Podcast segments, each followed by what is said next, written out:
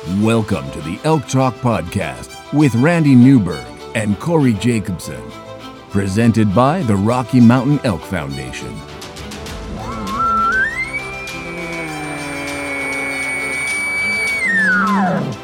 The goal is what little you and I know about elk hunting, we share with people.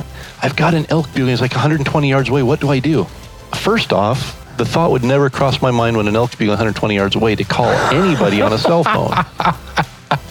All elk, All the time, only elk. only elk. Well, it's us having conversations. So we usually go down some rabbit holes, but If you hunt with Corey Jacobson, you will find the landscape is full of rabbit holes.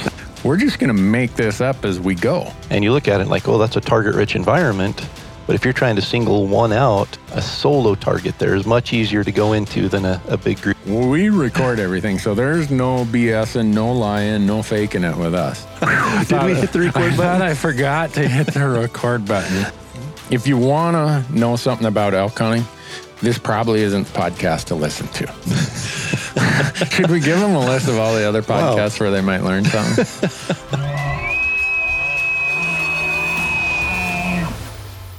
The Elk Talk podcast is brought to you by the Rocky Mountain Elk Foundation, ensuring the future of elk, other wildlife, their habitat, and our hunting heritage. To become a member, go to rmef.org.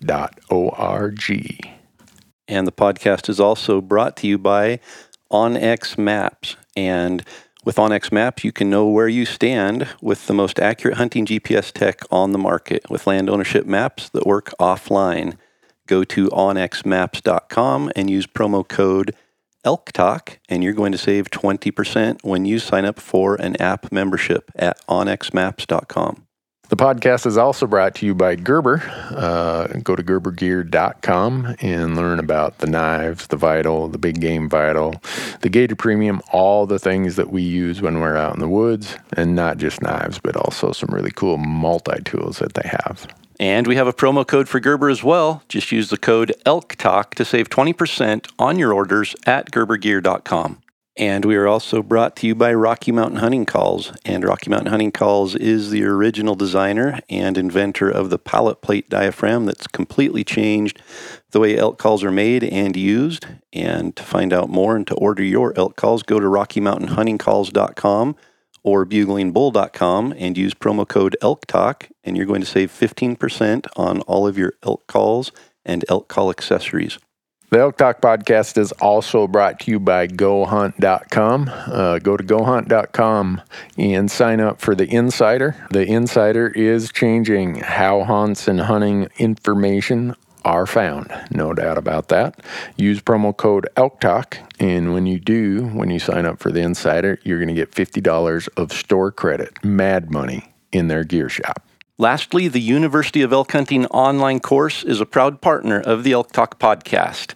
And within the University of Elk Hunting online course, you're going to find nearly 60 chapters organized in 17 modules of elk hunting instruction aimed at making you a more successful elk hunter. From planning and e scouting to calling strategies and packing, every imaginable elk hunting topic is included in the online course. And regardless of your previous elk hunting experience or success, I'm confident the University of Elk Hunting online course will make you a more confident, more successful elk hunter. Just visit elk101.com and use the promo code ELKTALK to save 20% when you sign up for a membership to the University of Elk Hunting online course. And with that, Corey, we are ready to get into it. Let's jump into it. Morning, Corey. Morning, Randy. How are you? Uh, you know, I'd have to be you to be any better, most likely. I certainly have nothing I can complain about. So, Me either. You know, and if I complained, nobody would listen. And my grandma always used to say that if you complain without a solution, you're just sniveling. So, don't be a sniveler. Exactly. And in my family, the term sniveling gets used a lot. And when people come to our family gatherings and they hear, oh, you sniveler, you whiner, quit sniveling, they look at it, us like, is sniveling like is that like one of your code words in this family? You guys use it a lot, and we can thank Grandma for that. Uh, that's a lot of motivation for a young kid growing up being told you're a sniveler. So it just makes it so you don't complain. Yeah, there you go. Yeah, I. So I, I thought about doing some merchandise, something to, to the effect of "quit sniveling" or "no snivellers" or something like that. With it, with it be being elk hunting, because if there's any uh, endeavor I have in my life that causes me at times to snivel silently to myself, it's elk hunting because I I'm not very good at it, and I I flunk out a lot of times. Plus, it's really hard. So if you're going to have something to snivel about, it's probably going to be at the top of the list. Yeah. So anyhow, I'm not sniveling about tag drawings this year. I'm uh, No kidding. Colorado just came out the other day, and it, this kind of gets into our podcast last week, or was it last week or the week before? Yeah, The last one, Okay. our last podcast.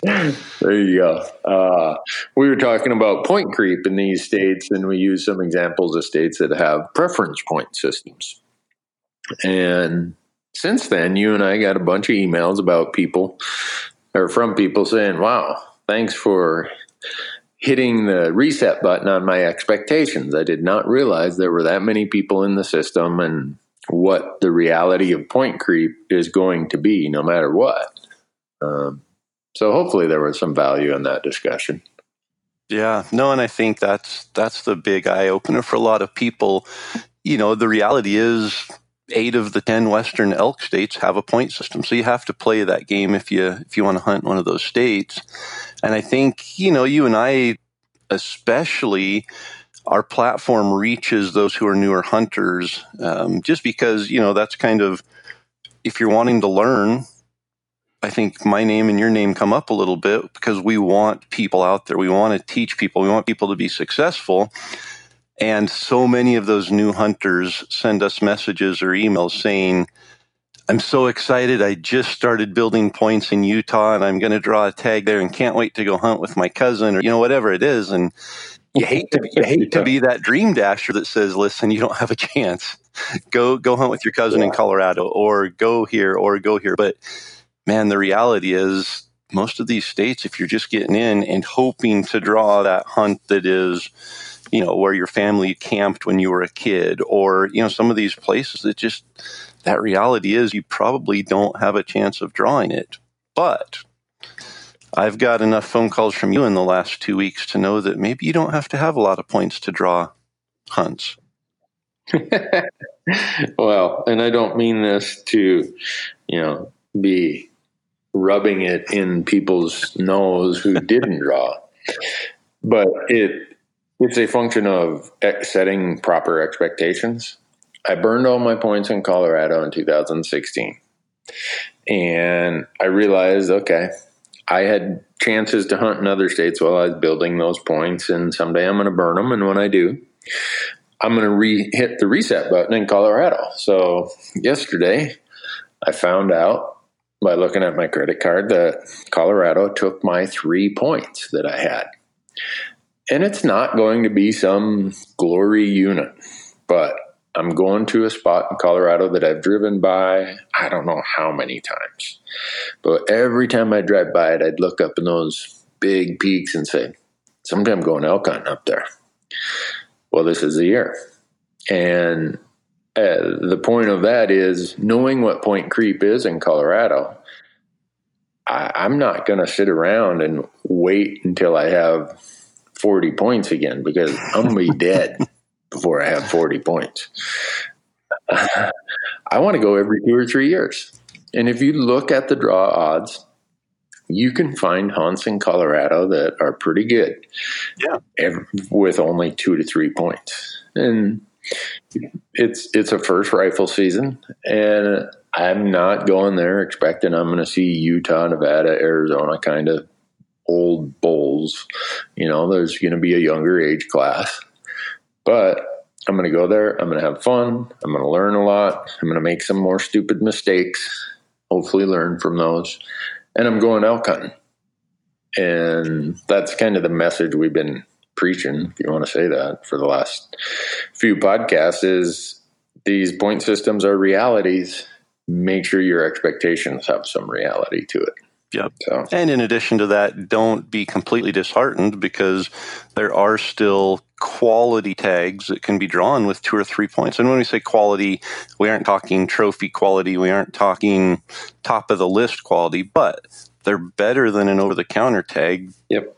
Even if it's just, you know, you're, you're hunting the same number of animals and the same size of animals, but there's a limited number of people there. Or, you know, maybe it's the other way. Maybe there's more animals than what you'd find on a normal over the counter hunt. So don't be discouraged by the fact that you can't draw these premier hunts without a whole bunch of points and that you'll never get there in your lifetime.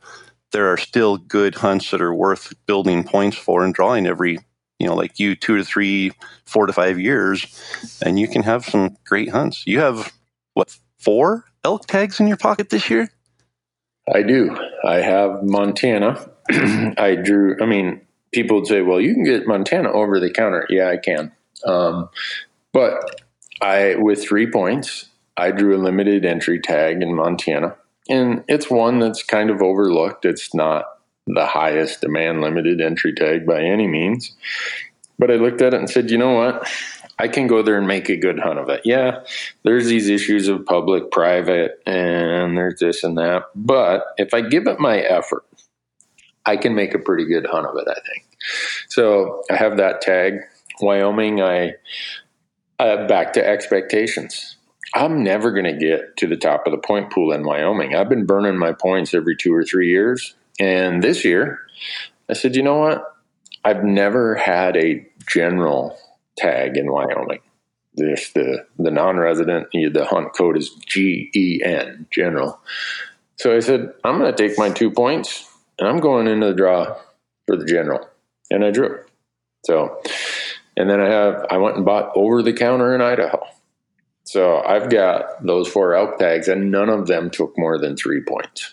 Yep, and those are those are those top four states that you and I always talk about: Montana, Wyoming, Colorado, and Idaho. As far as those are opportunity yep. states uh, for the most part, that general tag in Wyoming is an over-the-counter tag if you're a resident. If you're non-resident, you have to apply for it, but it is, you know, it's not a, a high-quality type tag because it is over-the-counter uh, if you're a resident, but you can draw it with two points. It's still a, a good hunt. It's a over the counter equivalent type hunt. And so yeah, I mean you you actually showed exactly what we talk about. Go hunting often. And yep. those four states provide you that opportunity. If you wanted to go to a different state every year, you could rotate between Idaho, Colorado, Wyoming, and Montana and realistically draw or buy an over the counter tag for those four states and be able to hunt every year in those four states. Rotating. Yep. And, you know, I, I might draw a bit of a blank next year just because I'll, I won't have any Wyoming or Colorado points, but I'll still be able to do over the counter in Idaho if I want to. And so I know some people wouldn't do four hunts in a year. I mean, it's obvious this is what we, what we do. But the point is exactly what you said is to show people that you don't need a pile of points to go elk hunting. You need a plan, a commitment, and some reasonable expectations that fit your budget of time and money, and off you go. And for me, I think I'm going to learn a ton about elk hunting this year. I've never hunted the areas I'll be hunting in Wyoming. I've never hunted the area that I'll be hunting in Idaho. I've never hunted the area I'll be hunting in Colorado. All three of these are like going in blind. I'm going to have to do my e scouting. I'm going to have to go through the whole process again. And in that process, I'm going to learn a lot in my research. I'm going to make a bunch of mistakes. I'm going to arrive there with my plan that has a lot of false assumptions in it, and I'm going to have to adapt on the fly and maybe I'll have success, maybe I won't. But my bank of hunting knowledge is going to have a, a few more deposits made to it this year. Totally. Before we go completely away from the topic of bonus points and preference points, we did, like you mentioned, we get a bunch of emails and the last uh, week or so, they've flooded in on the bonus points. Most of them, you know, and that's the thing. We're not trying to be negative on this. We're trying to be realistic on what the bonus point systems cause. Right. And hopefully, you know, with Randy's story of four tags this year is still showing, hey, bonus points and preference points still work. You can still draw tags, just be realistic in your expectations and know that if you're going for one of the top tier hunts, it's going to take a long time and realistically you might not draw that but one of the emails we got was uh, a question following up on that last podcast and I'll just read it real briefly here. I have a question about your last podcast about bonus preference points. From past media, I've known about point creep, but after listening to that episode and the way you explained it, why would a fish and game agency continue to use that system? Um, we can. So that, that's the first question, and that's. Well, I think you and I would both answer the same way. They're locked in now; they don't have a choice. right. Yep. Once you once you head down that path, there's not an exit. Yeah, and that's that leads into the next part of his question. I think we can expand on a little bit, but you know, he mentioned I'm sure it has to do with revenue, but what would it look like if states stopped using the bonus or preference point system? Tag cost would have to go up to make up for the revenue. How much would it go up? And he said, personally, I'd rather just do away with the system. Can you guys help me wrap my head around what a transition would look like? So, yeah, yeah, basically close your eyes, uh, and that's what a transition would look like. It, it just it can't happen. There's no way a state can. There's too many people that are invested for 20 plus years that if a state went away from a system like that, I think lawsuits. I think you know just all these things that they can't.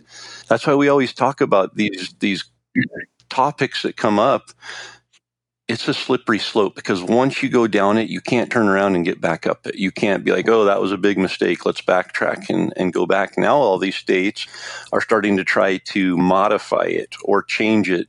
And all it does is just muddy yep. the water even more. Yeah. And uh, I'll use some examples of where states tried to modify both one direction and then another. I'll use Arizona. I think it was in 2007, Arizona said that we're going to, eh, they never used to have this situation where 20%, currently 20% of the tags go into of what they call the first round draw to the highest point holders. It effectively converts your bonus points to preference points. And that's for the first 20% of the tags. Well, that was never part of the system until I think it was 2007 is when that came in. I'd have to go in and look, and someone might fact check me on that, but the whatever date it was, principles are same. So guys like me who've been buying into the system, and I'm getting close to the top of the point pile, uh, you know, on some of these species, I'm thinking, whoa. I I didn't see that coming. Look at this big bonus I got here. I'm at the top of the pile. I end up drawing an Arizona strip mule deer tag because of that system. Something I never dreamed of. I, I, when I started, I never thought that would happen. So that's a big benefit to me as a high point holder. Well, come, I think, what was it, uh, 2000. 17, 15, 16, maybe 17, Arizona says, well, we're going to keep that in place, but no more than half of the non resident quota can be filled in the first part of that draw. So now a whole bunch of people who had kind of been trained for the prior 10 years to think, hey, I'm at the top of the point pool, that's really beneficial for me. Now they're all mad because they're like, wait a second. You're, you're, you're changing the game as we go along here. And yep, these states all all have uh, some some experience to look to, either in their state or in neighboring states, about what happens when you start tweaking these systems. And, and I think it's really all a result of which group of hunters complains the loudest. You know, so back yeah, in, who shows up at the legislature? Yeah, so back in 2007, all these people who screamed, I want bonus points, I want bonus points, I want bonus points, I want to be able to draw a tag, they realized, hey, we aren't drawing a tag. I've, I've got 15 points in Arizona. I'm still not drawing a tag. We want you guys to set aside some of the tags for us who've been standing in line longest. So the Fish and Game says, okay, let's do that. Let's give them, you know, they're, they're right. It's only fair. They've been standing in line longer. Let's give them a portion of tags set aside for those with the most points. So they do that. Well, who do they take from? Yeah. All the people who have not been standing in line as long, but still have been standing in line for seven, eight, ten years. So now uh, those are the people who start complaining. Yeah. So in 2017, Fish and Game finally has enough and says, you know what, you're right. We're taking too many tags from you guys and giving them to the guys with the top points. So now we're going to take them back away from those guys and put them back in so everybody has a chance. And all they're trying to do is just walk that fine line between trying to please everybody and in a bonus point system, you can't do it. It just it doesn't work. Yeah. And, you know, I'll use my state of Montana for example. We hadn't stacked the deck deep enough in favor of the old gray haired guy like me. So a bunch of old gray haired guys, even grayer than me, show up at our Montana legislature. And at first, their first request is that the, we carve away a pool of moose, goat, and sheep tags for any hunters over 65. Oh, yeah. Um, you laugh, but it was a bill that got put into committee. Well, most of us went up there and it didn't even get out of committee. Well, undeterred, that group then the next legislative session shows up and says, okay, we didn't win last time, but let's square these bonus points. As if that's going to make a difference when when you're talking moose, goat, and sheep. That's what these people were really focused on. Which in Montana, your odds are ridiculously low. Well, if 95% of the people have maximum bonus points, what good does it do to square your bonus points? Because now you're when you square everybody, we're all still sitting at the same number of bonus points. it's like, really? But what happens is most of these systems can't be changed without legislative approval. And we all know what happens when legislatures get involved in wildlife management. All it takes is somebody who has the ear of their neighbor who's a you know senator sits on the game and fish committee in the legislature and all of a sudden here comes some bill to tweak the system. And you see it every year. I mean, I, I look at your state, Corey, when the draw odds come out here in about two or three weeks, the forums will light up with requests from some disgruntled Idaho person who wants a point system. And they'll go to their buddy who's a legislator, and you guys are going to have to fight to keep that from happening. It happens all the time. And, and that's the problem. You know, the legislature they're they're in charge. I mean, they're the ones that pass the bills. They're the ones that introduce the bills, and it doesn't come from the Fish and Game. You know, a lot of times they'll try to sneak it in. So you get some member of the legislature that is buddies with somebody that has a whole bunch of land that contributed to their campaign, and they say, "Hey, we've got these giant elk on our land that it's a draw only hunt." And it's not fair. They're on our land. We own 10,000 acres here, and I watch these big bulls, and it's just not fair that I don't get to hunt them on my own land. So I don't, I mean, can't we make it so that we can buy a landowner tag in Idaho? Or can't we get a bonus point system so that I'll be guaranteed to draw this tag before anybody else? And the legislature says, yeah, that's a, that's a, the legislator says that's a good idea. I'll add that to one of the existing bills that's there as a rider. And that existing bill might be yep. approving a budget increase for the Fish and Game Department for the first time in 12 years. So now they've attached that. So the Fish and Game's hands are tied. the department's hands are tied. If they reject that because of the, the rider that's been attached to it, the whole bill gets thrown out and they lose their, their funding, their, their budget increase. And so yep. it's it's really people like to badmouth the fish and game departments. It's usually not them that are making these decisions or putting these decisions out to to be passed. And so we do. We see it all the time that we have to vocally get a hold of not the fish and game, but our state representatives who are in charge of of voting on these and let them know, hey, here's the real issue.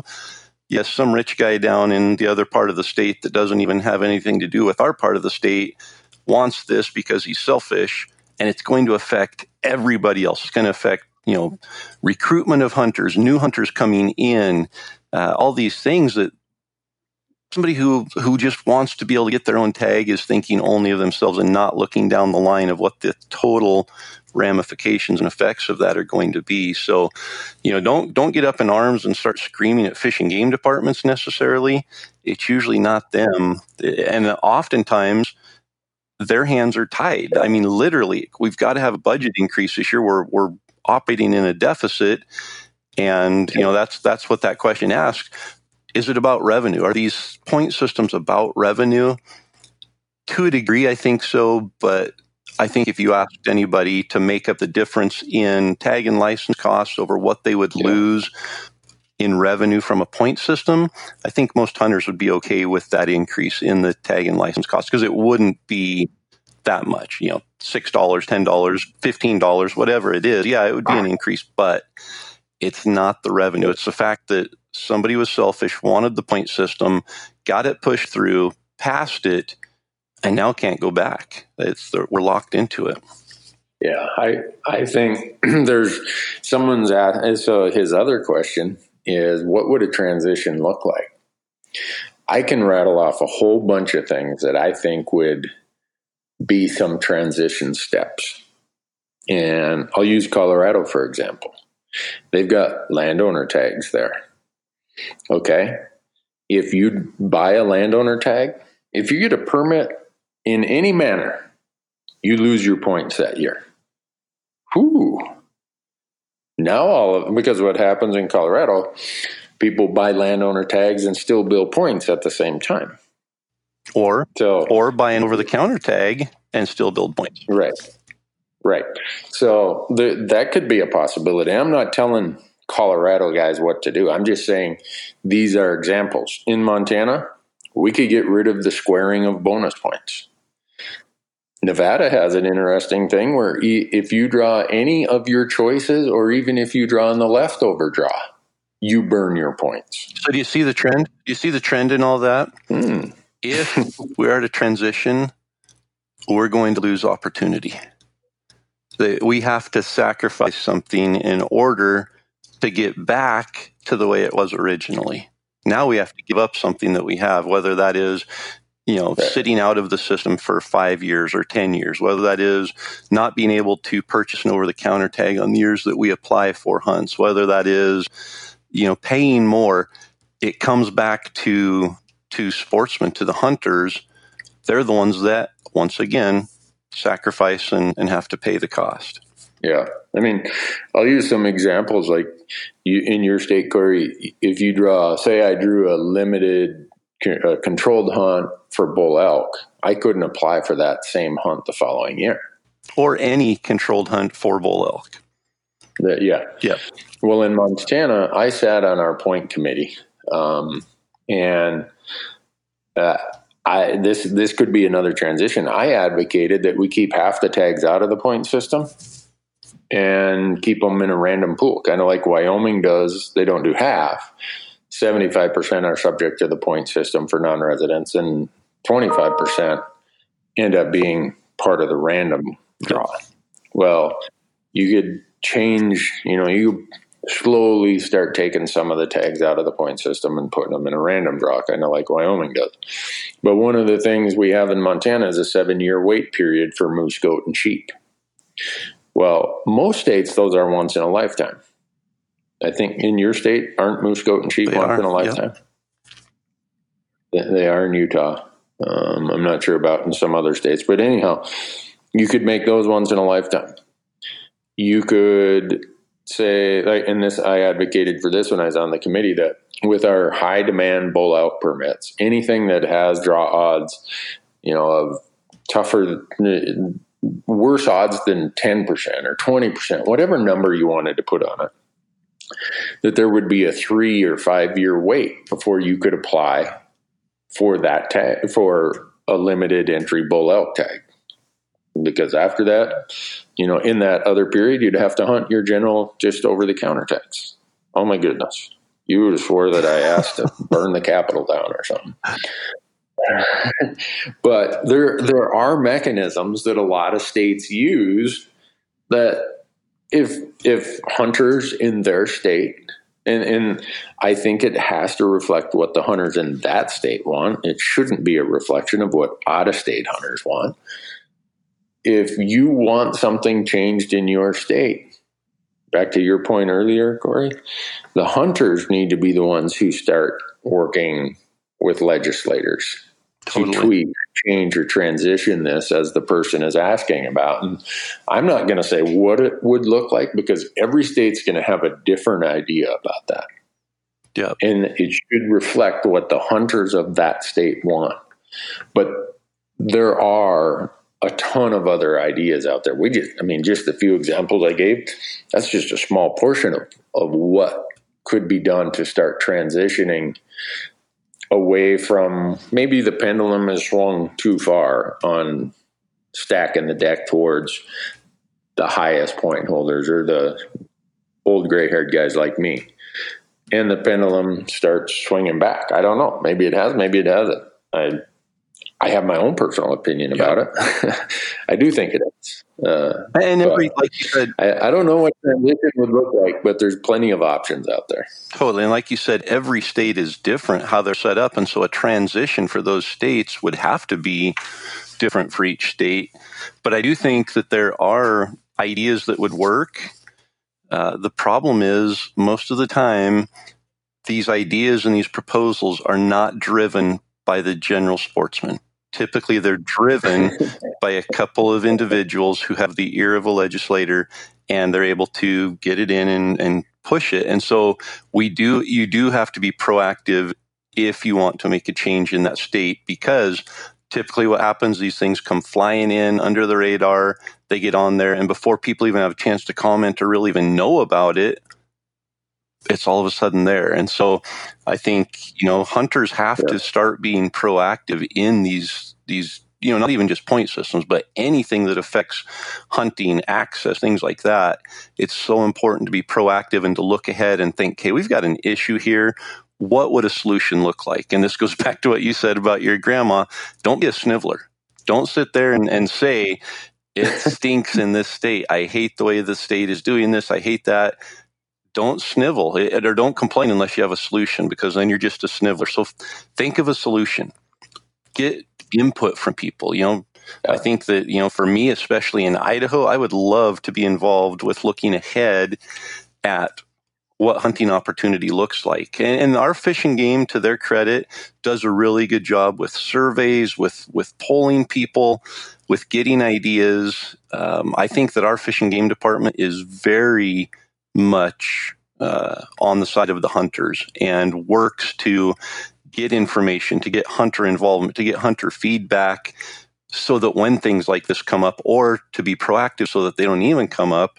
But I think they've done a really good job. And I think that hunters just have to be involved with the departments, with the legislator, and all of that and be the ones setting the pace, setting the direction, rather than sitting back and waiting for somebody to come in and propose something and then fight against what's been proposed. I think it's that that's that's one of the biggest changes that, that we have to see as hunters is we've just been so passive for so long that it's time to start being forward thinking, moving in the right direction and helping set the tone and the and the direction of where things are going. Yeah. And I know some people hearing that are going to say, well, I don't know where to start. I don't know what to do. I don't have time, whatever. Well, a lot of times you might have a group that you could belong to, your state bow hunter association or your local rod and gun club or whatever. And they usually have some people in that, those memberships who go to legislative sessions and testify on behalf of the rank and file hunter. So there are places and options. You know, getting on Facebook, hammering on your keyboard and posting a meme usually is not going to have much impact no. on the the future that you want to see. so those those are places that interested people can can exercise. You know, you can go. There's nothing more fearful to a, a legislator who doesn't have your interest in in mind then when you and five or six of your friends show up well informed and determined. They're like, oh no, I'm not going to be able to slip this one under the rug. Yep. I can justify it to myself, but there's no way I'm going to justify it to the masses. So, yeah. So, never underestimate the power of what you and a few friends can do in a state legislature. And, totally. you know, sometimes that comes through your local rod and gun clubs or other state associations, but you can make a difference and you can help craft what that future is. And I, like you were just saying, Corey, I, I don't think it necessarily has to be an issue about these point systems. It could be an issue about, you know, keep the legislature from mingling in our season settings. Keep the keep the legislature's hands out of this or out of that or wh- whatever it might be. Uh, you can make a difference. So well, with all that, wow. we've uh, we've we've kind of transitioned. That was one question, Corey. yeah, and it it kind of uh, let's talk about elk and elk hunting. Like, yeah, uh, okay, one of those questions. I'm going to ask you this one because this okay. this is an archer, and everybody knows that if they send the Elk Talk podcast a question about archery hunting, they're probably going to get the good answer from Corey and some colorful commentary from Randy. no. Uh, this one has to do with the person from who's thinking of coming to Colorado, and he, he's laying out the scenarios for September of 2021. It looks like that's when he's going to be able to go. Uh, he's studied the fall equinox date and the moon phases. And this is what he's saying. The scenario for this question is this September 6th is the new moon, and only a few days after the archery opener. The black powder hunt runs from September 11th to the 19th. Full moon hits on the 20th, and fall equinox hits the 22nd. I can pretty much go anytime I want in the month of September, and I have the flexibility to hunt for nine days. Given the conditions I've explained, what would be your preference on the days to hunt? Would the black powder season keep you out when hunting with art out of there from hunting with archery equipment, or would you just wade in amongst them? Hmm. So, before I dive into all that, I'll just say Colorado is one of the most difficult states to pick a week to hunt for archery. And the reason why you've got the early part of the season, which you're taking a risk of heat, you're taking a risk of elk not being vocal. You've got the middle of the season, which generally would be the, the time that I would suggest if you had one week or 10 days to go, I would always look to that middle part of the season. But in Colorado, that, you know, the, basically the middle 10 days of the month, they open a muzzleloader season concurrent with the archery season. And so that fouls things up. So then you look at, okay, there's a lot of activity in the woods during the muzzleloader season. There are muzzleloaders going off. What kind of an effect is that going to have on the elk to go and hunt them the week after the muzzleloader season closes? You know, are they going to be more pressured? It's the last week, so people have been there chasing them first part of archery season, now the muzzleloader season. And then you throw moon phases into all of that and it just it can be really tough in Colorado. That muzzleloader season in the middle of archery season fouls up a lot of planning in Colorado. Now, with that being said, I've heard of people that have hunted archery during the muzzleloader season, never saw a muzzleloader hunter, never heard a muzzleloader go off. I have talked to other people in Colorado that during that week it was a sea of orange out there and there were muzzleloader hunters everywhere. So I think some units get hit harder by the muzzleloader hunters than other. If you're hunting one of those units that doesn't get as much muzzleloader hunting pressure, I think you're still okay going during that season. So all of that being said, I'm just I jumped out on Elk 101 and was looking at the calendar we do a, a moon phase calendar every year for September and October, and then we talk about which weeks are going to be best to hunt. This year, it's it's really again, you know, that muzzleloader season I think is the 12th through the 20th in Colorado, which is the absolute premium week when it comes to moon phase. The new moon hits on the 17th or 18th. You've got the fall equinox on the 21st or 22nd. So that 12th through the 20th is absolutely the peak week for elk hunting this year, but it coincides with in 2020. In 2020, yeah. Yep. So looking at 2021, it's almost a flip. You've got the full moon hitting on the 20th, which this year, 2020, the new moon hits on the 18th. Next year in 2021, the full moon hits on the 20th. So, moon phase wise, it's almost a flip. So, that last week of the season in 2021, you're looking at the, you know, the 20th through the 30th time frame. Typically is good. Bugling action is going to be good. You're after the muzzleloader hunt, but in 2021, you're basically dealing with a full moon almost that entire time. Um, early, you know, I think it opens on the 4th. So early down there, 4th through the 11th, you're hunting before the muzzleloader season. Uh, you've got the new moon on the 6th. So, moon phase wise, it's good. The problem is it might be just a little too early. So, I guess for me, if I'm looking at it, if I'm anticipating muzzleloader hunting, is the, the pressure from that's going to be high. And I want to avoid the, the black powder season from the 11th to the 19th. The moon phase is not going to be good the last week. Uh, it could be hot early, even though the moon phase is good. I would either go before or after. And if I had to just throw a dart and pick one of them, this is it's tough. It's tough. You, usually I can, you know, usually it, one of them jumps out and says, yeah, this, this is a better choice. I don't know that there's a better choice in 2021. Yeah. I think that any of those three time periods, before the muzzleloader season, during the muzzleloader season, after the muzzleloader season. I think any of those 10 day time frames are going to be a toss up in 2021 in Colorado. So here's what my answer would be in that dilemma. And I don't know if this person is a resident or a non resident. I'm going to assume they're a non resident, but if they're a resident of Colorado, uh, that might be the only place they apply and hunt. So my alternative might not be applicable to them. But if you were a non resident, I would buy a point in Colorado in 2021 and I would apply for a general tag in Wyoming. And if I didn't draw that, I'd buy my over the counter tag in Idaho. And then I'd go pick yep. the best dates and not have to worry yep. about the best dates of the season being conflicted with muzzleloader hunting. Yep. This year, 2020 in Colorado, it's it's an easier decision.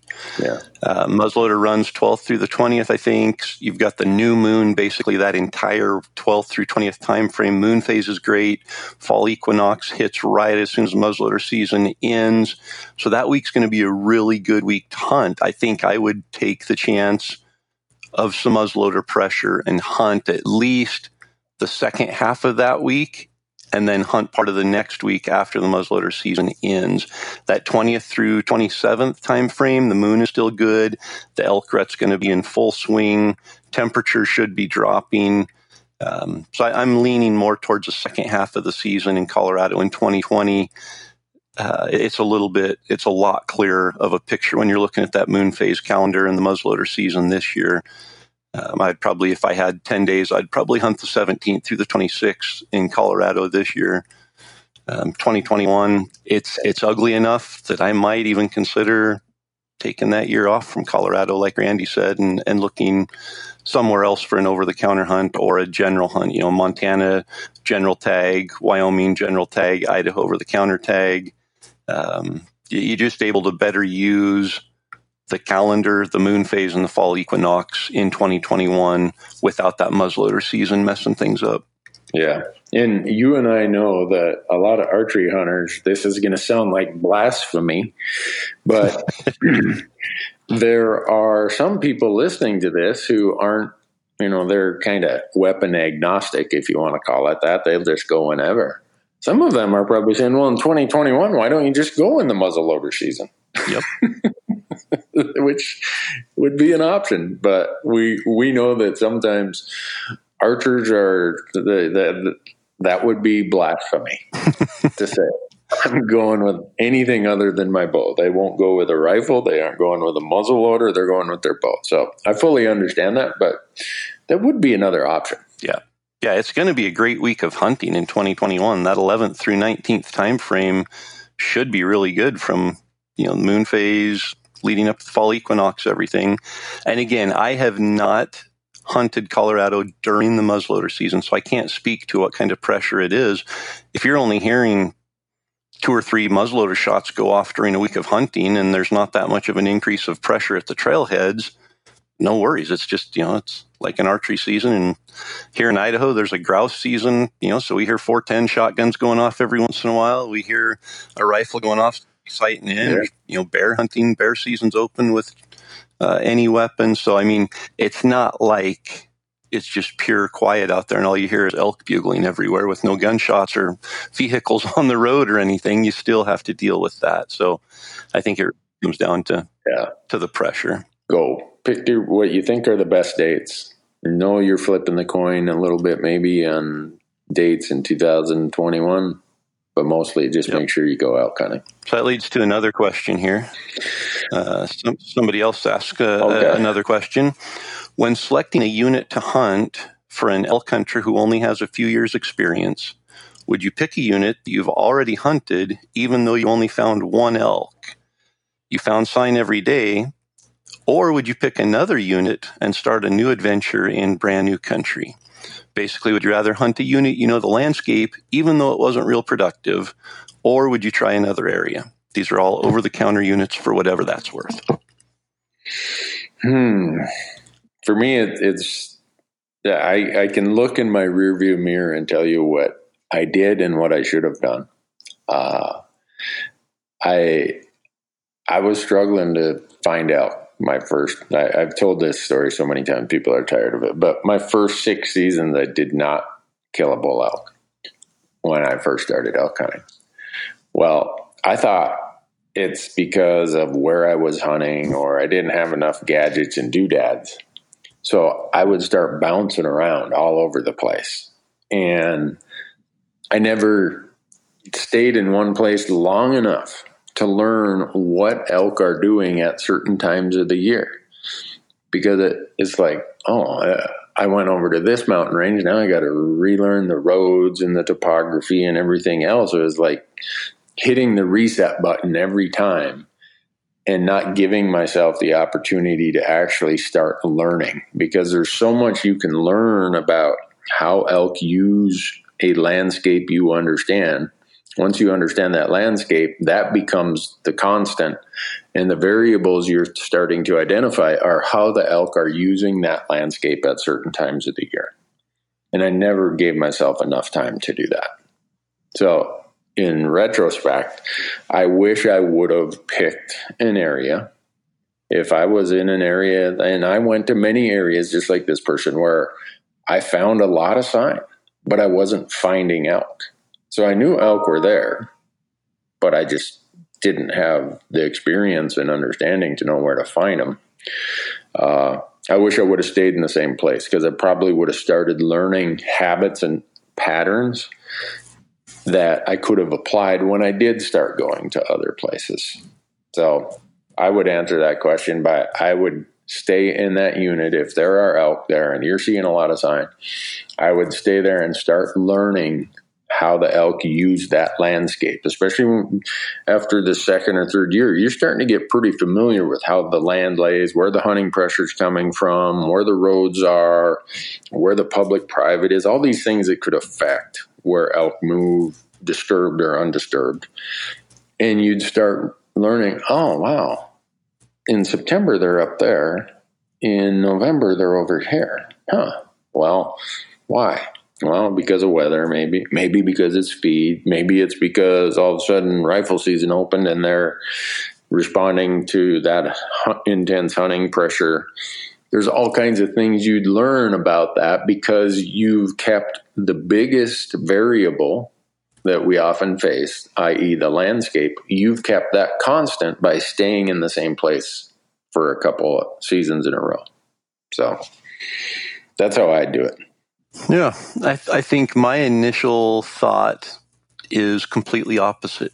And that doesn't mean it's right or wrong, but but uh, and I guess there's a couple of things that I would I would need to know uh, additional information before I threw it out there and said this is exactly what I would do. But um, if I hunt for a week and I only find one elk, I'm moving. I'm, I'm going somewhere else. And, and there's probably, you know, he said he was found sign every day. How fresh was the sign? Um, how much pressure was in there? Was there a reason you only found one elk? Is were you hunting during the rut? Were the you know was it during a bugle season and you only heard one elk bugle in a week? I'm going somewhere else for sure. Um, is it because there are wolves there? Is it because there's too much hunting pressure? Is it because you hunted the first week of season and nothing was bugling yet? You know, there's a lot of factors that go into that. But if I'm hunting during a time when I should be finding more than one elk, um, I would say that if you're in a good area, even if you don't know the landscape that good, and even if you're a fairly new hunter, you should be able to find more than one elk in a week. So, my first thought is go somewhere else. Go somewhere where you can find elk and hunt elk. Because if you're spending seven or eight days looking for elk, you haven't even got to start hunting them yet. And I want to go someplace where I'm going to find elk faster so I can spend those seven or eight days hunting them.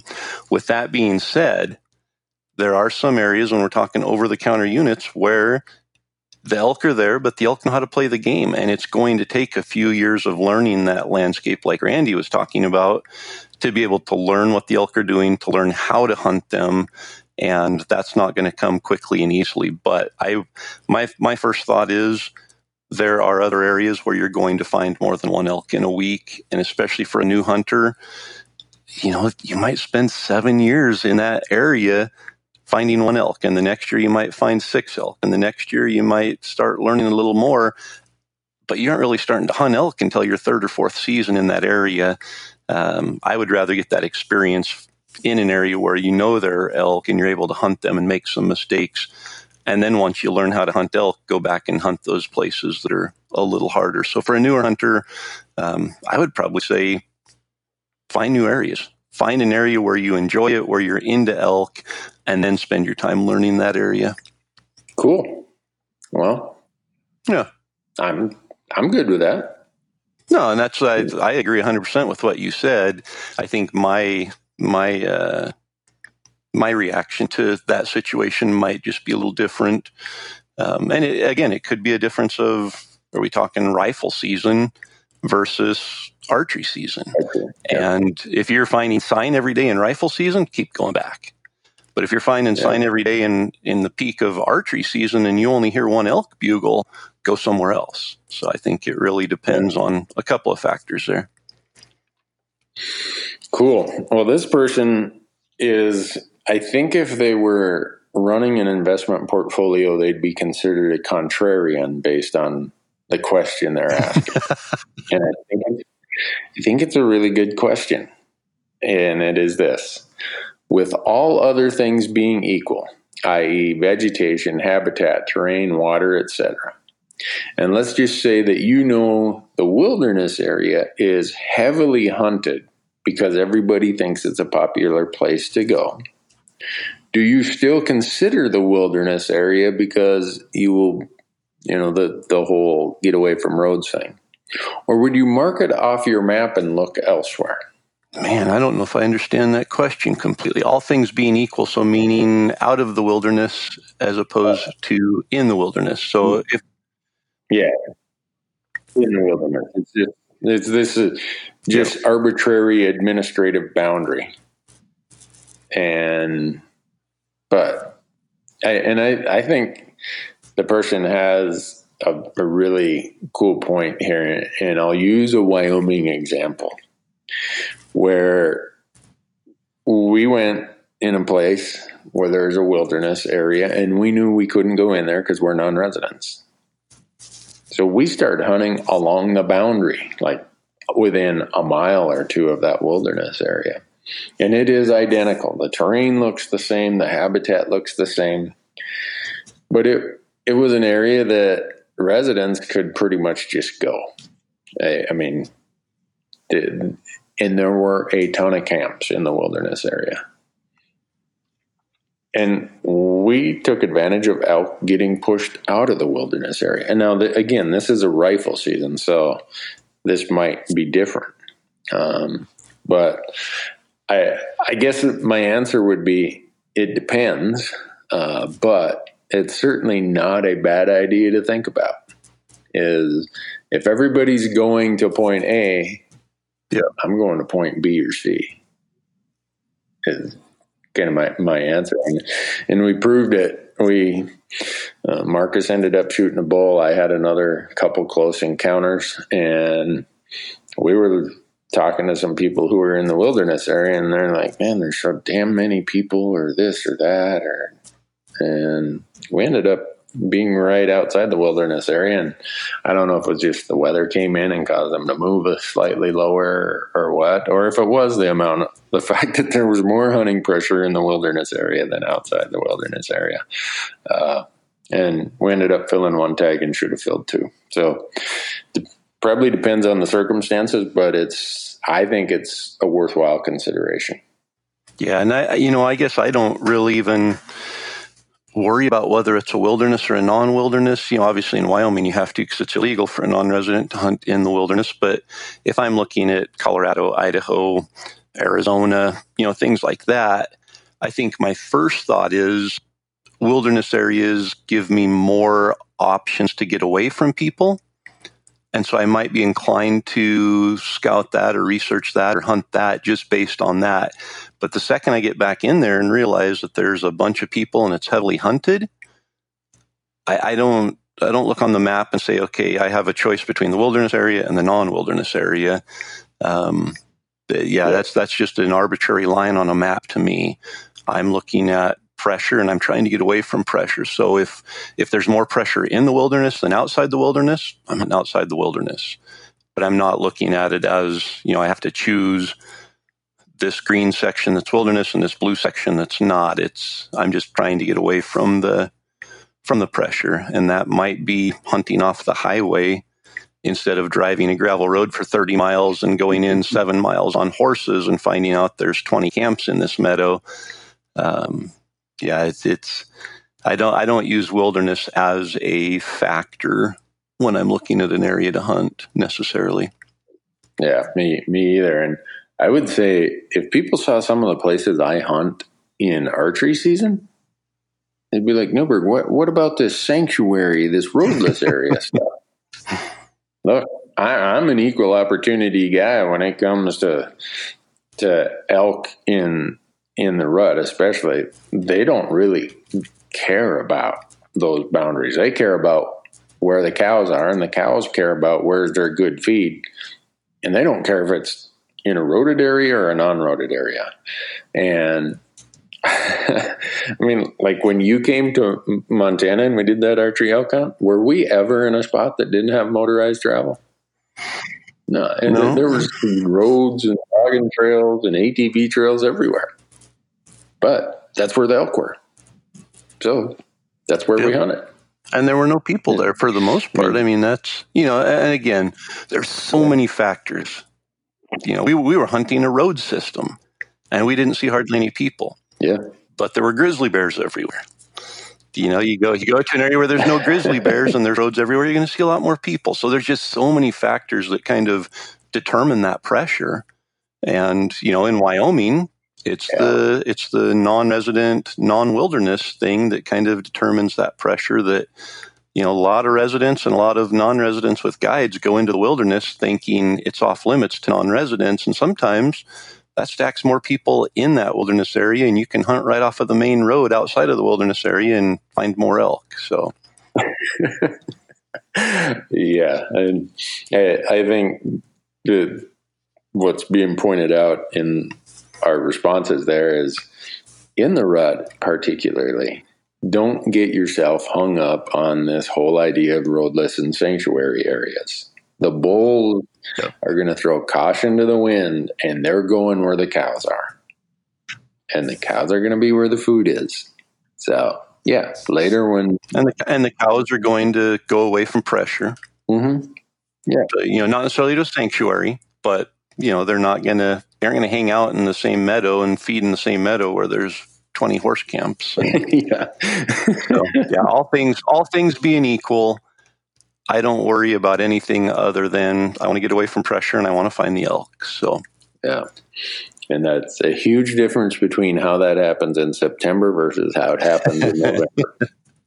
Absolutely. I, I, I always try to emphasize that is the time of year that you are hunting makes such a big difference because elk are behaving, at least bull elk on public land, are behaving completely differently in September than they are in November. So, yep. But we we always got to add one fun question to the mix, and this is this one. Uh, I I don't know that I've ever heard it to this degree, but I get what he's saying, and it really has nothing to do with tactics, but or strategies. And he says, You always hear the guy who shot a spike and claims he got 350 pounds plus of meat off that spike. So, my question is to you guys Have you ever weighed the elk you pack out and the meat after it's processed? And the answer is yes. Yes.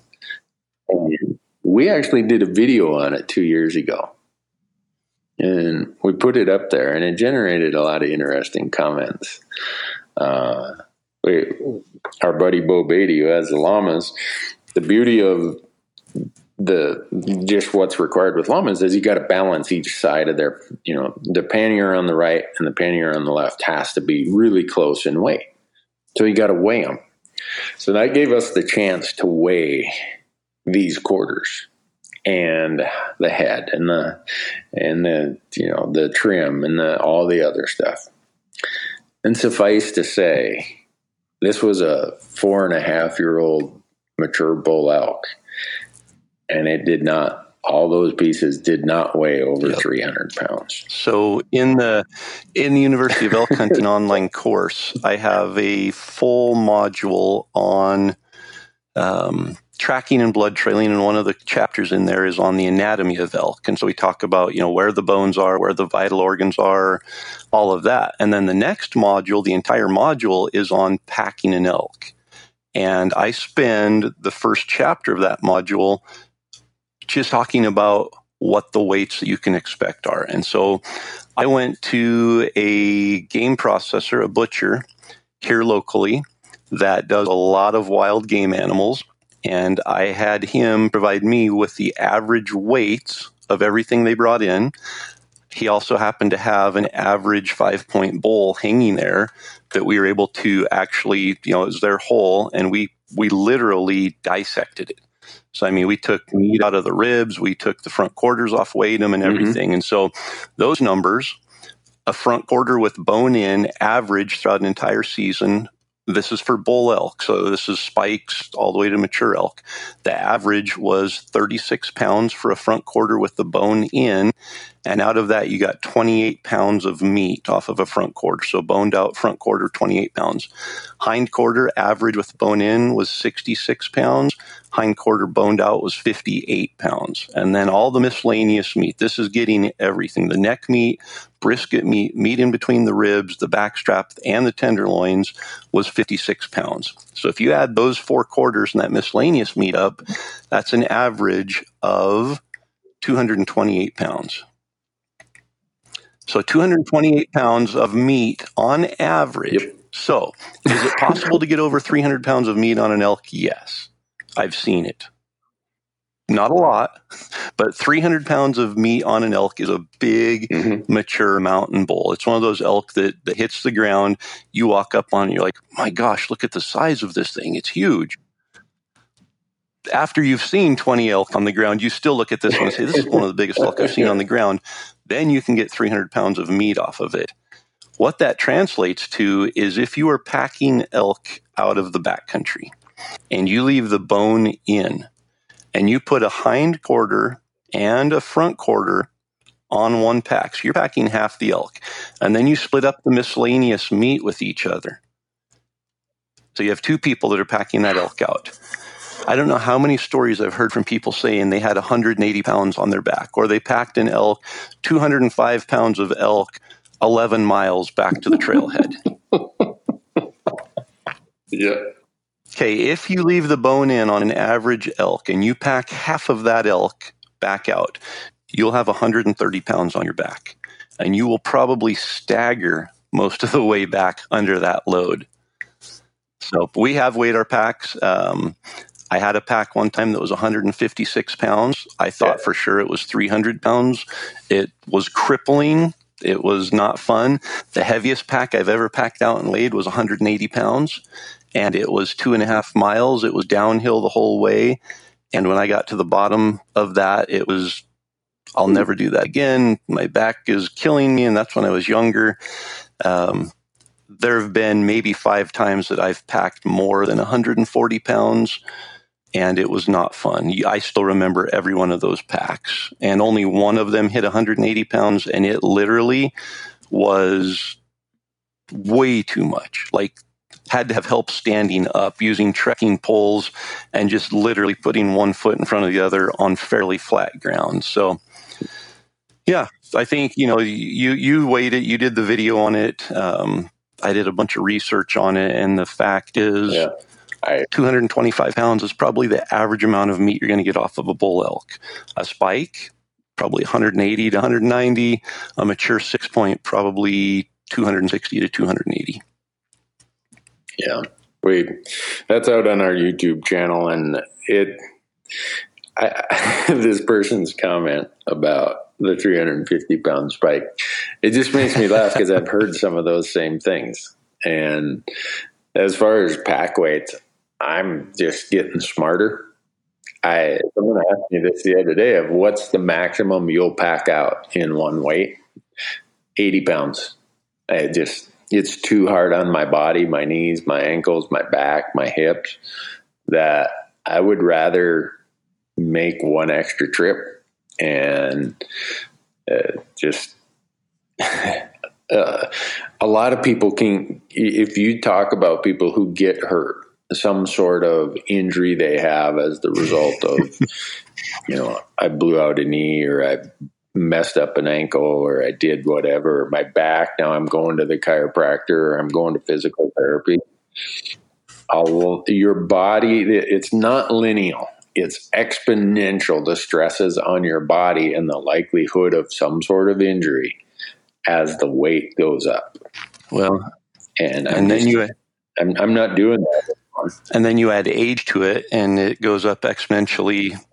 You know you're you're coupling the exponential there because it's yeah the older you get this the smarter you sometimes should be getting because yeah it just takes longer to recover. You know even without an injury it just takes longer to recover from from that excessive physical exertion yeah. and chances of getting injured go way up.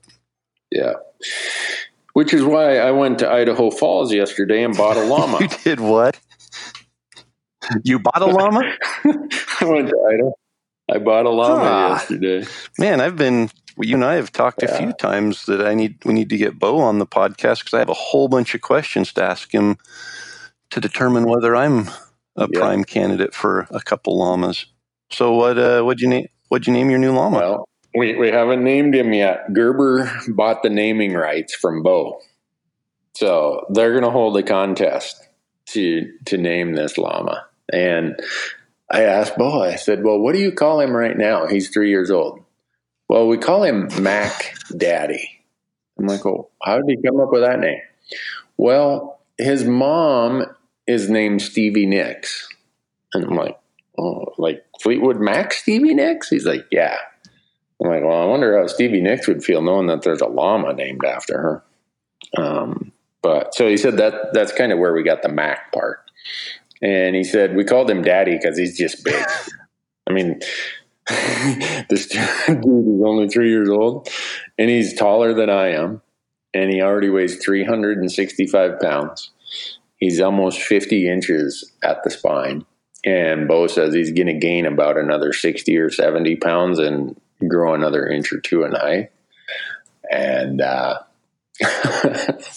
so I, am gonna have I'm gonna have a great big old llama, and then I'm gonna rent three, three more. And I don't know if Bo is willing to sell me one every year, and uh, I'd like to have my own herd of four llamas. And I told him, you know, I'm interested in them being being used all summer. So I told him I'll let him use them in his yeah. summer pack trips just to get him in shape, keep him in shape, and so I I know because of friendship he's kind of doing that, and the fact that we only live two and a half hours from each other, but when you it's back to your point of as it age, you know, this exponential problem with age. I'm 55 and I started using llamas three years ago, and it is it has changed. Like where I just drew in Colorado, there is no way I would go in there without llamas. I'm going to be over 11,000 feet. I'm going to be seven or eight miles back. Not a chance I'm going in there without some way to extract uh, an elk if I get get lucky and tag one. I'm not carrying one out on my back for seven or eight miles. I'm, I'm, I'll admit it. I'm, I'm a wuss, man. At this point, I'm not doing that. Hey, you're you're not a you're not a sniveler though. No, You have a complaint and you found a solution. So exactly. So, uh, yeah, hauling out those big loads. I, I get that some people got to do it once in a while, but I'm not doing it anymore. That's what llamas or horses or what goats or whatever are for. so you're you're 55. Yeah, You're using llamas. Yep. You've talked earlier about looking back and you know being able to make decisions off of looking back in the rear view. Ten years ago, do you wish you would have had llamas ten years ago? yes. If I would have had llamas ten years ago, the places I would have made more out of some of the tags I had. because I wouldn't have had this concern. Because I think every hunter has this ethical concern about if I shoot this thing, can I get it out of there in time without it spoiling? Especially if there's two of us. Say say you and a buddy go. What if you shoot two of them? So that forces you to hunt closer to trailheads, closer to roads. Just, I mean, maybe you say, oh, I'm only hunting two miles away. Well, at age 45, if I would have been aware of what highly trained, well bred pack llamas, not the llama that's out in your neighbor's pasture with their pet sheep. I'm talking like real pack llamas, Cara llamas. If I would have known that, Corey, oh man, I just now I think about the places, even with some deer hunts, some of the things I would have done. So, live and learn. Yeah. See, and there's there's such a difference between hiking with nothing on your back and hiking even with 30 pounds. Yep. You know, you start talking 80 or 100 pounds, it's a completely different story. But you can go a lot harder and a lot farther with no weight on your back than you can with even just 30 pounds. You know, after 10 miles or 12 miles and all day hiking, that makes a big difference. And then you do that for seven straight days, or you do it for the entire month of September. I know how I feel at the end of September after packing out, you know, seven, eight, ten elk on my back. I know how I feel. And the Yeah. thought of using a llama, even for nothing more than just packing, packing our camp in and setting up, and then packing the elk out, you know, just that. But that, I've got a, a whole bunch of questions for Bo, so I think we need to get him on here because it definitely has has my interest piqued because there are places, and for me, it's not as much the the spoilage of the meat. I'm pretty confident we can take care of the meat and get it cooled down, and it'll be fine. But it's the matter of coming out eight miles with a whole elk, with two guys, maybe three guys, knowing the strain that's putting on our bodies, knowing that we have another tag to fill and we have to go back in, wore out and tired. If we can go back in with with Yeah. three or four llamas and hunt and know that we're going to be able to come out without a heavy pack on our back, that opens up not necessarily new areas, but it opens up. Uh, it almost changes the style of hunting you can do. Yep. It, it does. And it, for me, if we have two tags, instead of having, you know, if you're back there quite a ways, you, if you have a string of llamas, you can haul out two elk on your way out. Yeah, you got to load your camp and stuff on your back, and the llamas carry the elk. But think about how many times you've lost one or one and a half days of a hunt because hunter number one shoots an elk, and it's all hands on deck to get that one out Totally. and so you, you lose one or you know at least one day maybe one and a half to two days retrieving somebody's elk. Well if you can just hang it around your camp in the shade and keep it cool and and keep it from spoiling you can keep hunting that day and the next day and the next day and know that it's all coming out at one time. Yep. Well, and just with and one one person can bring out a string of llamas. So you know, in our situation, if we go back in deep, and Donnie and I are hunting, and cameraman John's there with us, Donnie shoots an elk on opening day. I'm telling him, let's load up the llamas. You take them out, and I'm going to stay here and hunt. And it's not putting an extra burden on him just to walk out without anything on his back and take the meat out and get it, you know, to the processor or wherever we're going to hang it, and then come back in with the llamas. I still get ton a day, so I don't lose that day of hunting it's not you know it's not like i'm saying oh you pack your own elk out you know on your back type of a thing. You spend the next three days packing your own elk out and i'm going to keep hunting. You know it just it opens up i think more opportunity for places for saving your knees for more years of elk hunting for more chances of being successful. You've got my uh, my my biggest concern is yeah, maintenance. I, I, just I grew up around horses, and I know mm-hmm. what horses are like to have to care for throughout the year and use during the season. And so those are I've got some questions for Bo. Well, I think someone who does as much antler picking as you do in summer backcountry hunting, your llamas, if you own llamas, they would get a lot of exercise throughout yeah. the year. I think some people they own them. They they lay around in the pasture all summer, and then they expect this llama to just pick up and start carrying hundred pounds.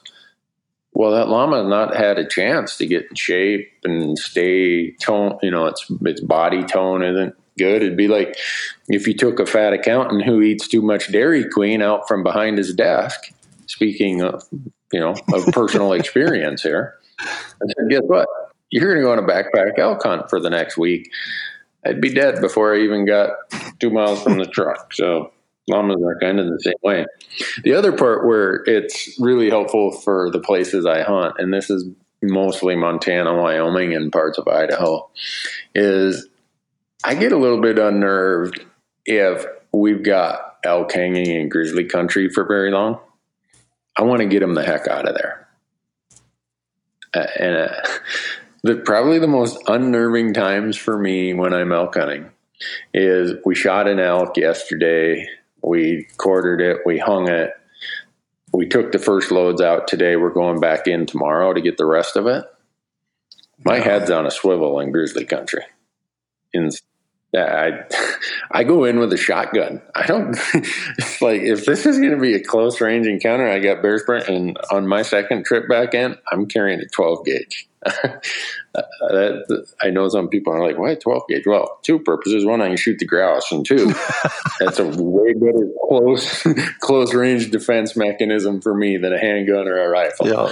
But uh, the point of that is, is when I can just get it all out of there, like we have when we've had llamas, it's one less concern I have about one losing some meat to grizzly bears, having an encounter with a grizzly bear and someone getting hurt, but also just the headache. If you get in an encounter with grizzly bears and you got to report it to the authorities and everything else, nothing good comes of a human grizzly yeah. bear encounter.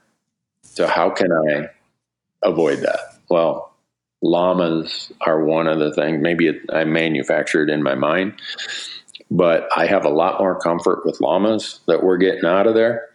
Or we're going to spend less time chumming for grizzly bears because we can load it up and get out of Dodge. So, Good stuff. But uh, when I talked to Bo yesterday, when I was buying this llama, I told him you had a bunch of questions. He said, "Well, have them." I said, Well, here's what I'd like to do. If Corey has these questions, I bet you the audience has these questions. And you should be on the podcast. He's like, Okay, I can do that. I can't do it next week, but I can do it the following week. So perfect. He, he said he'd love to do it. So awesome. I asked him how the llama rentals are going for hunting season. And we'll get an update when we have him on the podcast. He said, Well, normally it's kind of slow until the tag results come out. And once the tag results come out, he said, I get booked up so quick. So my point to that is tag results are coming out. If you're interested in using llamas in these this Rocky Mountain area, Northern Rockies area, and renting them from Bo at Wilderness Ridge Trail Llamas, I'd get on the phone sooner rather than later. Yeah, that probably yeah. I man, So the area we were going to go this year in Idaho, we were thinking about riding motorcycles for part of the way and going in there. It's probably it wouldn't be efficient to use llamas because it's so far in there. Um, and Yeah. then we're going to Oregon, which I would never subject a poor llama to hunt Roosevelt elk with us in Oregon. but, but man, it gets into some of the rifle season and late season stuff. It just there's so many opportunities. But and like you said, yeah. the, the place that we were hoping to draw that we didn't draw in Wyoming, or you know, general tag in Wyoming, but the place we were hoping to go is grizzly country. But llamas work great there. Um, where we typically hunt in Idaho, they would work phenomenal. So yeah, I've uh, I'm when I come do my over the counter hunt in Idaho. I've already told Kurt from Rocky Mountain Hunting Calls. I asked him, I said, You got an aversion to llamas? he kind of paused, like, What kind of stupid question is that? You mean they're going to carry my all my stuff for me? I'm like, Yeah. He's like, You're crazy, man. Yeah. Like, okay, just to make sure. Making so we're we're gonna use them on the Idaho hunt. Uh, the Wyoming hunt, I'm going to go into some. I'm going to be in the thick of grizzly bear country, so we're going to be going in there with llamas. Uh, and then when I do my Colorado hunt, I'm taking llamas into that. Like I'd explained, there's no way I'd hunt that unit without llamas or horses. And from there, I have to go to New Mexico with our sweepstakes winner who drew an amazing tag on it. First time he ever applies in New Mexico, he draws his Wow. first choice of a hunt I've been applying for for years, and I've never drawn. but it's in a wilderness area, and in New Mexico, uh, in that region out of Albuquerque, they'll give us a film permit in a wilderness area, whereas some some regions won't. Uh, so I'm I'm hauling those llamas down there, and we're packing those llamas, or those llamas are packing us into the wilderness area. Yeah. And, uh, yeah. I'm not packing those llamas; they're packing our stuff. So man, that's got to be a long drive with a trailer full of llamas. It is that that's the one challenge, you know, and you got to stop and let them out to stretch and do their business and water them and give them a little feed every six to seven hours. So it, it does slow you down for sure, but it sure is nice when they're just walking along behind you, kind of having their good old day and you don't have anything but an empty pack on your back, and they've got everything else. It's like, all right, yeah, this- You know. Bo's llamas packed out Donnie's elk when we hunted or uh, Montana last year. Mhm. And I can't say I ever heard them make the sound you just made. really. No, I I don't think I have. Is, is that the sound they make? No, no. Sometimes you, when they're just when they're in a good mood and they love to pack, so you'll hear this like, mm, mm, mm. Uh, it's almost a cadence that one of them will get into, and then they'll stop, and then they'll get back into it, and so Interesting. Yeah, if, if you do them enough, you'll you'll hear some of them making this like humming noise. like, to me, it sounds like man, he'd, he, he'd whistle if he could, but he can't. The whistling Camel llama. he's got lips. Yeah, Uh, there you go. I, I'm sure if John Prine was still alive, he could come up with a song about a whistling llama, but. Well. I'll have to, I'll have to write my own lyrics to it, but I can't. Uh, I can't wait. Else, someone else is going to have to sing it. I can't can't wait to hear the whistling llama song. Uh, well, anyhow, uh, I think people can expect sometime in the next two podcast episodes that we'll bring Bo on and he'll talk about all these things. I, I think tons of people have questions about llamas. I, I know that just because when they see them on our show, I get inundated with questions about are they low maintenance, high maintenance? Yeah. You know, do they spit out everybody? Are they stubborn and ornery? Are they? And most of that is just misconceptions of people who've had an experience with an ornery old pasture llama, Yep. not a true pack llama. So, Yeah, and Bo's such a nice guy that I can't wait to pin him down and Yeah. pepper him with a whole bunch of llama questions. yeah. Well, Anyhow, Corey, we've kept people quite a long time. Yeah, And we didn't even get through Been some four questions, maybe. Yeah, I say there's been some good questions. So definitely keep those coming for us because it gives us stuff to talk about that is relevant to, to what you want to hear answers to. So, and obviously, Yeah, it's, and, it's uh, Randy and I. So there's there's rabbit holes. There's no questions on here about llamas, but somehow we we spent 20 minutes talking about llamas, and we're going to do a whole podcast on them. So you can see where your questions lead. It's uh, just give us something to start talking about, and we'll take it from Yeah. there. And so people know how, how this works is when they send that stuff, you and I get the email, and I have this folder. And when we text each other and say, hey, you ready for a podcast next Tuesday? We start going through the list of questions and we kind of email each other back and forth to formulate the list of what we think is relevant, that we think is common, not just to the questions we get on the Elk Talk podcast site, but you and I have other platforms that we get a lot of feedback on. And so we try to formulate the questions to be something that's relevant to what we understand the audience is is trying to Yep. to learn. And there's great questions. I mean, a lot of these are things that Randy and I would just overlook and not even think about that we take for granted. So it's it's great to have them asked so we can stop and think about it and and provide an answer. So please keep them coming. Don't hesitate. If it's yeah, I mean, we we obviously can't answer all of them. We get I don't know what do we get ten a day probably at least. So you know. A hundred a week, something. So we, we can't answer Yeah. all of them, but Yeah. hopefully that there's enough similarity between some of them that we're answering multiple and we answer one of them. Um, and don't please don't take it personal if we don't answer yours. Um, we just we do our best. Yeah, and, and if we don't answer yours, it might be because we found a derivative of it that's similar that maybe came in three months ago. And there's a group of them that are kind of similar, so we'll paraphrase the questions uh, in some instances. And then, uh, you know, the the one thing that I think you got the same email the other day, two days ago, that of our pledge that we would pay twenty dollars towards the first five hundred uh, RMEF memberships under the new sportsman's membership category they have.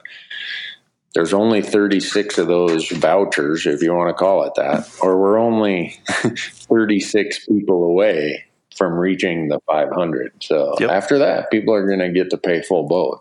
I Isn't that was that the number? One that was uh, 464 or something? I don't know. I thought it was less. Than, I thought there were only like twenty left, but Oh, really? Oh, I, Yeah. you might be right. So, but Well, anyhow, by the if you to by the time this episode hits, they might all be gone. But there might be the Mhm. last twenty still left, so don't delay. yeah, so you go to rmef.org forward slash elk talk, right? Yep. That, that'll take you to the link. That'll, or if you can't remember the URL, go up there and they now have their membership levels. And on the on the one that uh, is, uh, well, I think they actually have to use the URL, don't Yeah, they? they That's do. right. Yep. Yeah. So R- yeah, I thinking- forward slash elk talk. And, you know, I think when Randy and I first agreed to this, we thought, well, we'll probably get 20 or 30 people that'll take advantage of it. And, you know, you, you punch it in on a calculator now, and we're close enough that let's just go ahead and fill those last 20 spots. And Randy and I can write the check. And we, uh, Yep. we, we support 100% the Rocky Mountain Elk Foundation. And when they presented to us this new platform, membership platform that was directly uh, related to public land access and opening up access for elk hunters. Uh, Randy and I, without question, said we want to get behind it and help promote this and support it. So we uh, we're excited to write Yeah. that check on behalf of Elk Talk podcast listeners who take advantage of signing up for that and and add their support to something that's very close to our hearts. Yeah, I'm. I, I'm right. E- Exactly. That that's the way I'd word that, Corey.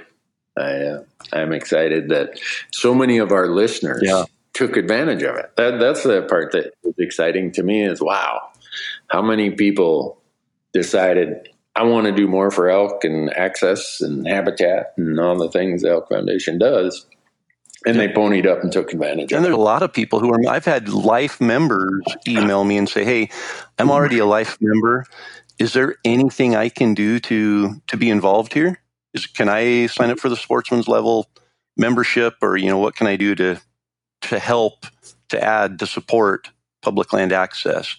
And uh, all those we've just sent straight to the Elk Foundation, said contact them because I know they will have a plan in place to allow you to be involved. So if you are a life member and want to be involved in this, get a hold of the Elk Foundation. Um, if you're already a member, they can just, you know, if you sign up for the Sportsman, they just add it on another year, so you can still support the the public land membership drive, and it's uh, it's just awesome. Yeah. Well, Corey, Yeah. I really appreciate your time today. Likewise, and I appreciate the time that everybody's given us to to listen. If I can make just one more plug for the big promotion we have going on at Elk 101 right now, we are giving away and Hey, you should. yeah, we're we're giving away an opportunity for me to hunt with someone this fall. And I mean that's really it, it the the prize isn't getting to hunt with me. The prize is me getting to hunt with someone else. And it's those those opportunities are so incredibly rewarding and so much fun. Uh, they're they're definitely nerve wracking, not knowing who the winner's going to be and who we're getting to spend that week with. But without fail, uh, it's always worked out in a very positive and rewarding way uh, for me. And I just I love sharing elk hunting with others. And whether it's on the podcast you know any other platform but this is more special because it is one-on-one out in the woods. I'm going to be five days with nothing but a bugle tube in my hand and getting to call for somebody. So just go to elk101.com forward slash hunt and you can sign up to win that hunt. Just enter your name and email address. Uh, there's no purchase necessary but if you want to increase your chances, you can sign up for the University of Elk Hunting online course, and you're going to get 20 chances in uh, that drawing, that promotional giveaway to win that hunt. And the hunt takes place this fall in September, September 24th to the 29th. It's on a 30,000 acre CWMU in Utah, probably one of the top five places to hunt elk uh, in Utah uh, big bowls, lots of bowls, and you know, I think we talk about public land and all that. In order to facilitate something like this, we just we had to go through a an outfitter and do all those things to keep it legal. So it's you know, but with that being said, we told them we're not staying in any kind of lodge. We are not hunting off of a side by side and driving around. We're staying in a tent in the middle of the elk and we're hunting them run and gun, aggressive calling style. So it's going to be an incredible elk hunting opportunity that I've never experienced. So to be able to share that with somebody new is going to be a pretty incredible opportunity for for everyone. Something tells me you're going to get a lot of interest on that, Corey. I hope. Uh-huh. I just, you know, and again, I my I told my wife next time I do this, I think I'm going to have people write an essay or something, so I can go through and kind of hand pick who wins. Like, ideally, I would love to hunt with someone who's never harvested an elk. They've been four or five times, but never have harvested an elk. Um, somebody who's ready physically to get after it and just go, so we can just hunt hard all day and get the most out of this experience. Um, and the other cool thing is on a CWMU in Utah, you get to choose whether you hunt archery or rifle. So you can hunt with a rifle if you're a rifle hunter September 24th to the 29th. Whoa. Um, so you can you can bring your bow and a rifle, and we can hunt the first four days with a bow. And if we don't get the opportunities or things don't work out or whatever, you can grab the rifle on the last day. You don't have to choose. You can you can hunt with both during the hunt. So a lot of cool things going on there. Peak of the rut. Every it's just going to be an incredible experience. Where- and where can they sign up? Elk101.com forward slash hunt. Yep. We, we keep it simple. Wow. We, I get too confused if I start adding a whole bunch of letters and numbers. So What are- elk101.com forward slash hunt. When are you going to do the drawing? Uh, the promotion runs through the end of June. So June 30th is the last day to get signed up, and we will draw the winner. I don't know how we're going to do it yet. You know, we've done it where we've drawn out 10 names and put the names on a target and got back at 100 yards and shot a bow, and whichever name the arrow hits, that's the winner. Uh, we might just put it in a random number generator. I'm not sure how we'll do it yet, but we'll come up with a creative way and we'll uh, be announcing the winner by July 3rd, which I think is, is that a Friday? When's July 4th this year? I'm just looking on the calendar here. Yeah, July 3rd's a Friday. So got a couple weeks still to get entered in that, and we'll be announcing it and making uh, plans to go hunting. What is that about? Less than three months after we announce the winner. So, yeah, if you're entering, keep that last week of September open. Cool. I suspect for that, if you were the winner, you could clear your calendar. well, here's the other thing: we are we're uh-huh. we're filming the hunt for Destination Elk, so you'll be a part of the Destination Elk video series. Uh, we are paying travel, lodging, food, license, tags, everything except for game processing and transporting the game back just because that's such a wild card depending on where somebody lives if they want to drive if they want to fly. Um, so those logistics will obviously help with but we're paying for everything other than that.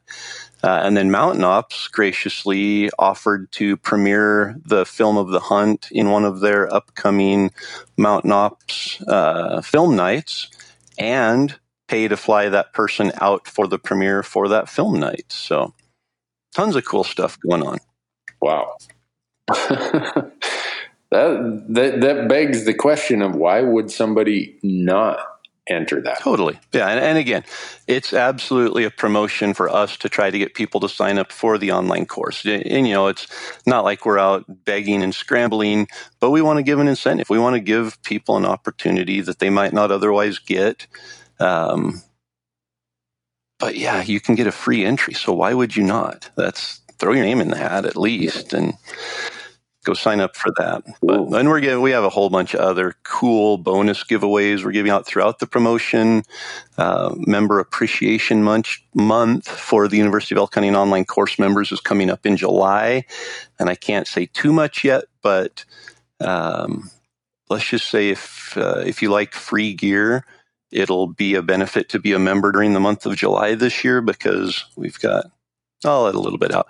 We're giving away eight bows in July to online. Eight, eight bows in July just to. Uh, Not like I. No, we're giving away eight bows in July to online course members, and that's that's just the start of it. We've got a lot more. We're doing uh, some live Q and A's with online course members where you know they can pick my brain live and answer it. And so, yeah, tons of tons. And you know, I, this isn't this, this is me extending my gratitude to people who have supported the online course. Um, it's just been incredible. It's been an incredibly rewarding thing to be able to to create the course and share it with others and just be able to interact with those people who are passionate about elk hunting. And so, you know, we just started looking at it and saying, I read a book that said, you know, you need to be reinvesting in your business. Uh, you need to be putting this much money back into marketing. And I really feel that what we need to be investing in is is gratitude in those members and giving back to them. So we're actually uh, launching a scholarship program for college scholarships. So members of the online course um, are eligible for their children to apply for these scholarships, and we're giving away twenty five hundred dollars in college scholarships this year, and uh, just a lot of cool things that we're able to do as a way of of giving back and saying thank you. Cool. Well, heck, we could have done a whole podcast on that. I feel like I'm cutting you short. no, that's that's that was my uh, my shameless plug for the University of Elk Hunting online course, and just uh, we've got a lot going on, a lot of cool stuff, just yeah. free stuff, opportunities, and fun things, all centered around elk hunting. Cool. Well, there you have it, folks. If you don't do that, you're losing out. We have no excuse that we could give you for why you shouldn't do that. Uh, but we have kept him here for a long time, so we probably need to turn him loose and uh, yep. catch them on the next one. Yep.